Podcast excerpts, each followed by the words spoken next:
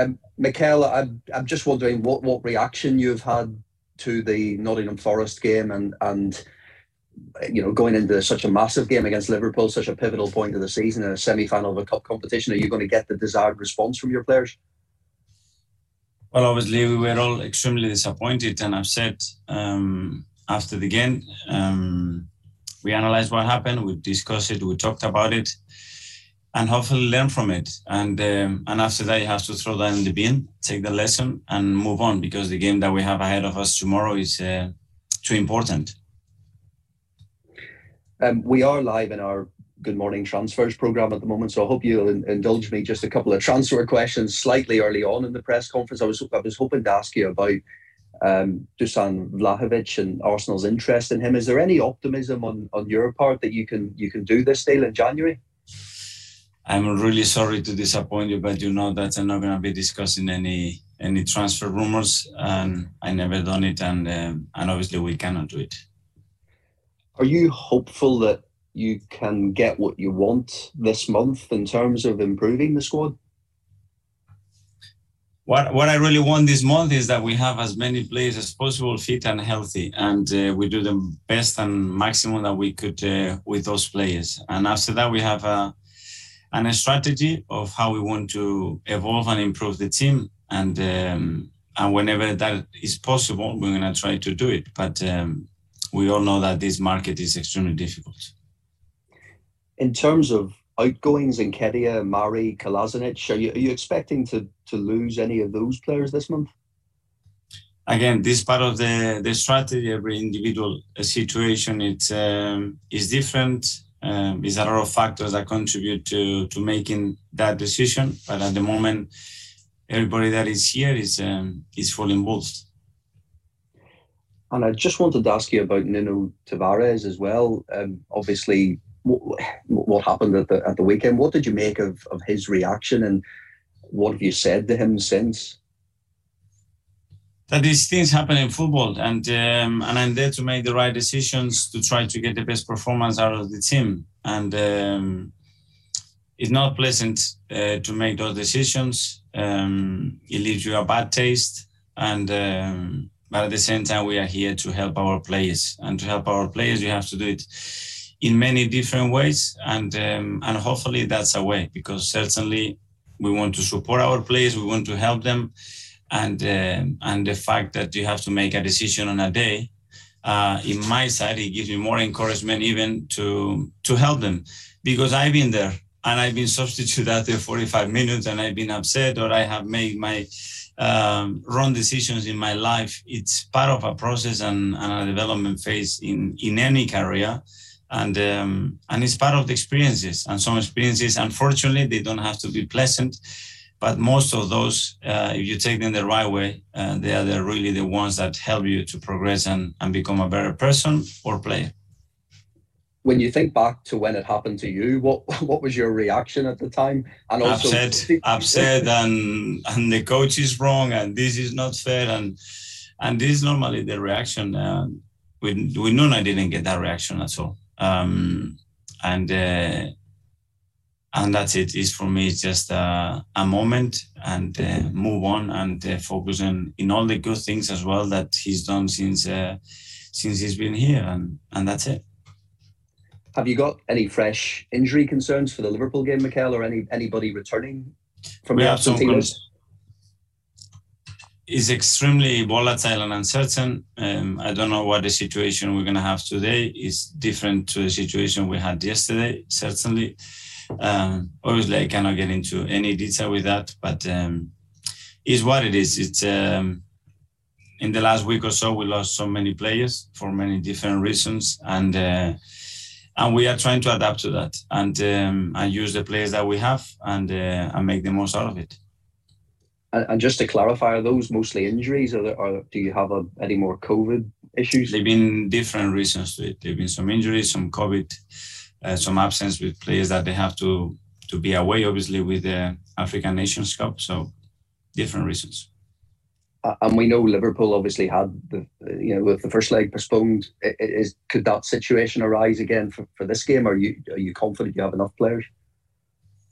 You can never guarantee anything because uh, you know that this changes dramatically in in 10 seconds that the doctor comes through the door and gives you the news. And we have experienced that already twice this season. Um, our willingness is always to play. Mikel, thanks for your time. Thank you. Thank you. Thanks, Paul. Ian at Talksport. Thanks, Mark. Good morning, Mikel. How are you? Morning, Ian. Um, the dynamics of this tie have really changed now because whereas you were at home first, you're now going to be at home second. So does that change the way you approach this game at Anfield? The dynamics change uh, because the timing of the game becomes uh, different. Um, the the first leg is in a different place. It's completely uncertain and uh, and unpredictable, but it's what it is. So I don't know how it's going to change. Nobody knows till we are on that pitch and, and we start to to compete to reach that final. I know you've got players away with the African Nations Cup as well, but I mean to face a Liverpool team that hasn't got Mo Salah or Sadio Mane, does that give you hope? I always have hope uh, when when I play and when I'm competing for any trophy. Um, they have a couple of players out. Uh, we certainly have uh, a lot out as well is what it is. Um, we're going to have to go there to try to win the first match because it's going to put us in a better position for the second one. Uh, you mentioned before the doctor maybe coming and knocking on your door, and you, you know you don't want to see him uh, because of what happens regarding telling you you can't play players because of COVID. Uh, what did you make of Liverpool saying they've had a lot of false positives? So actually, some of the players they thought had COVID actually didn't, and I think it was only uh, Trent Alexander Arnold who actually did in the end. I mean, does that frustrate you that maybe you actually could have played this game last week? It's something that is not in our control. Uh, the EFL is responsible to um, to check um, every single player's status and then make the decision whether that game has to be played or not. Uh, the decision was to postpone the match, so I'm sure that uh, if that was the case, they had the right arguments to do so. But the whole idea of of, of trusting these results and maybe getting false positives. I mean, when you come in every morning and your players are tested, um, I mean, how can how do you know that they're as reliable as it can possibly be? well, just trusting that those tests they're going to be as reliable as possible. It was, it is always going to be a percentage that um, might get the results wrong. Uh, first of all you have to trust the people who does it um, that is done the right way and we have the right equipment or the best possible equipment that we have and and after that yeah whatever happens after that uh, difficult to judge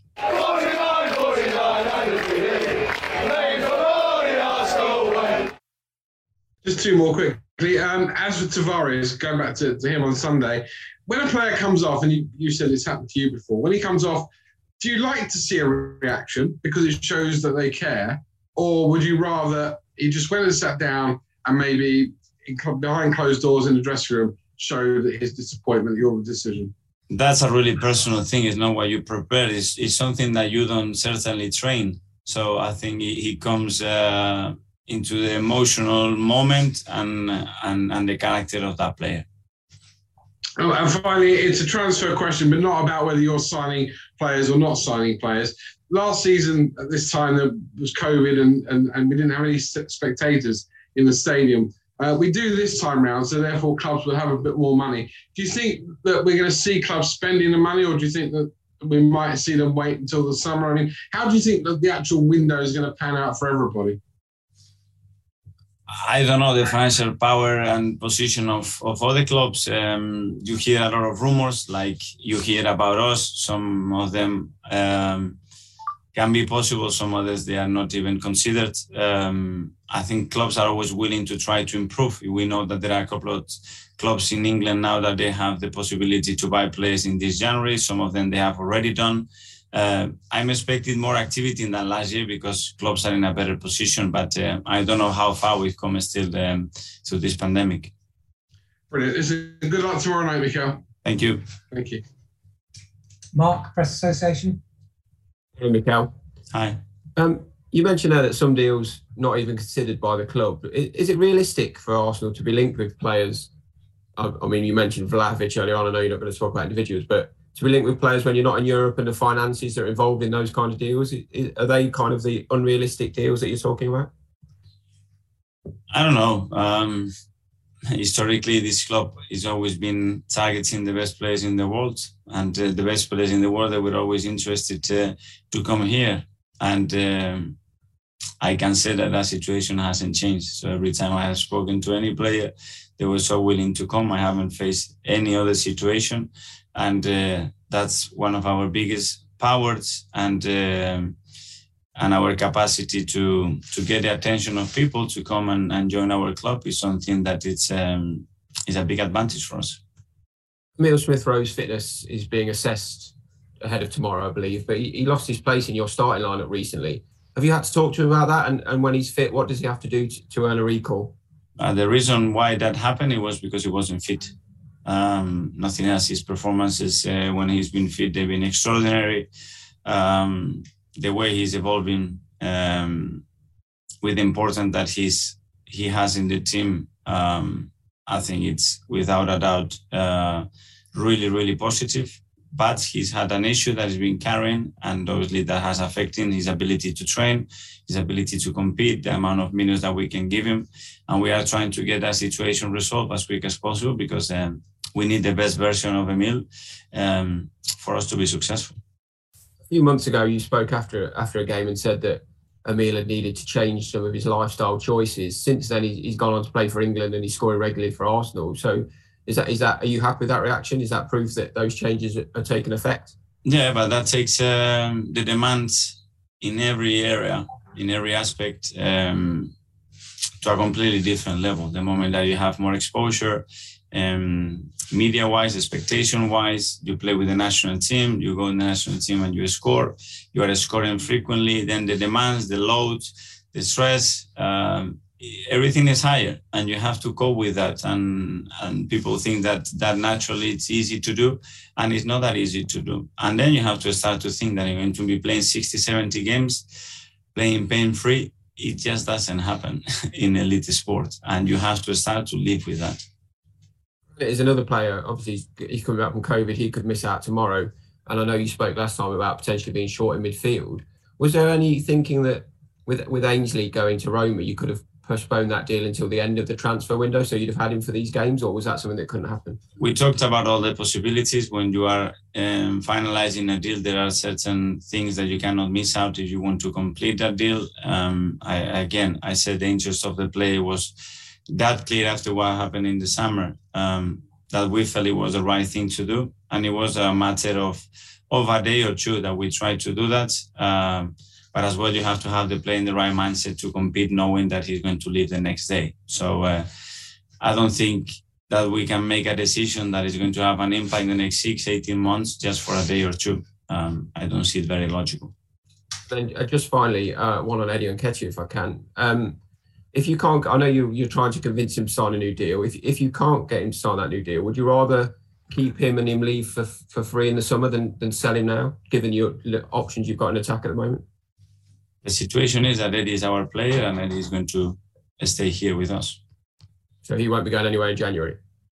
He's our player and he's under contract, so he will stay with us. Thanks, Mikel.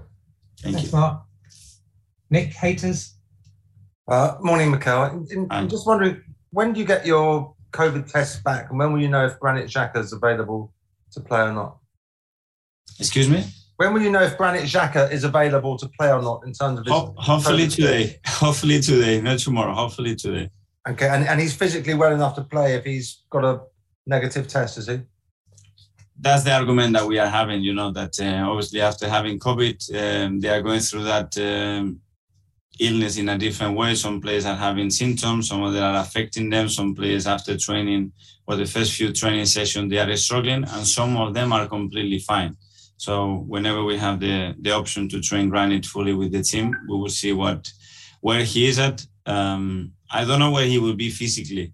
I know where he's going to be mentally. he's going to be fully committed to play straight away the next minute that uh, that he has the clearance.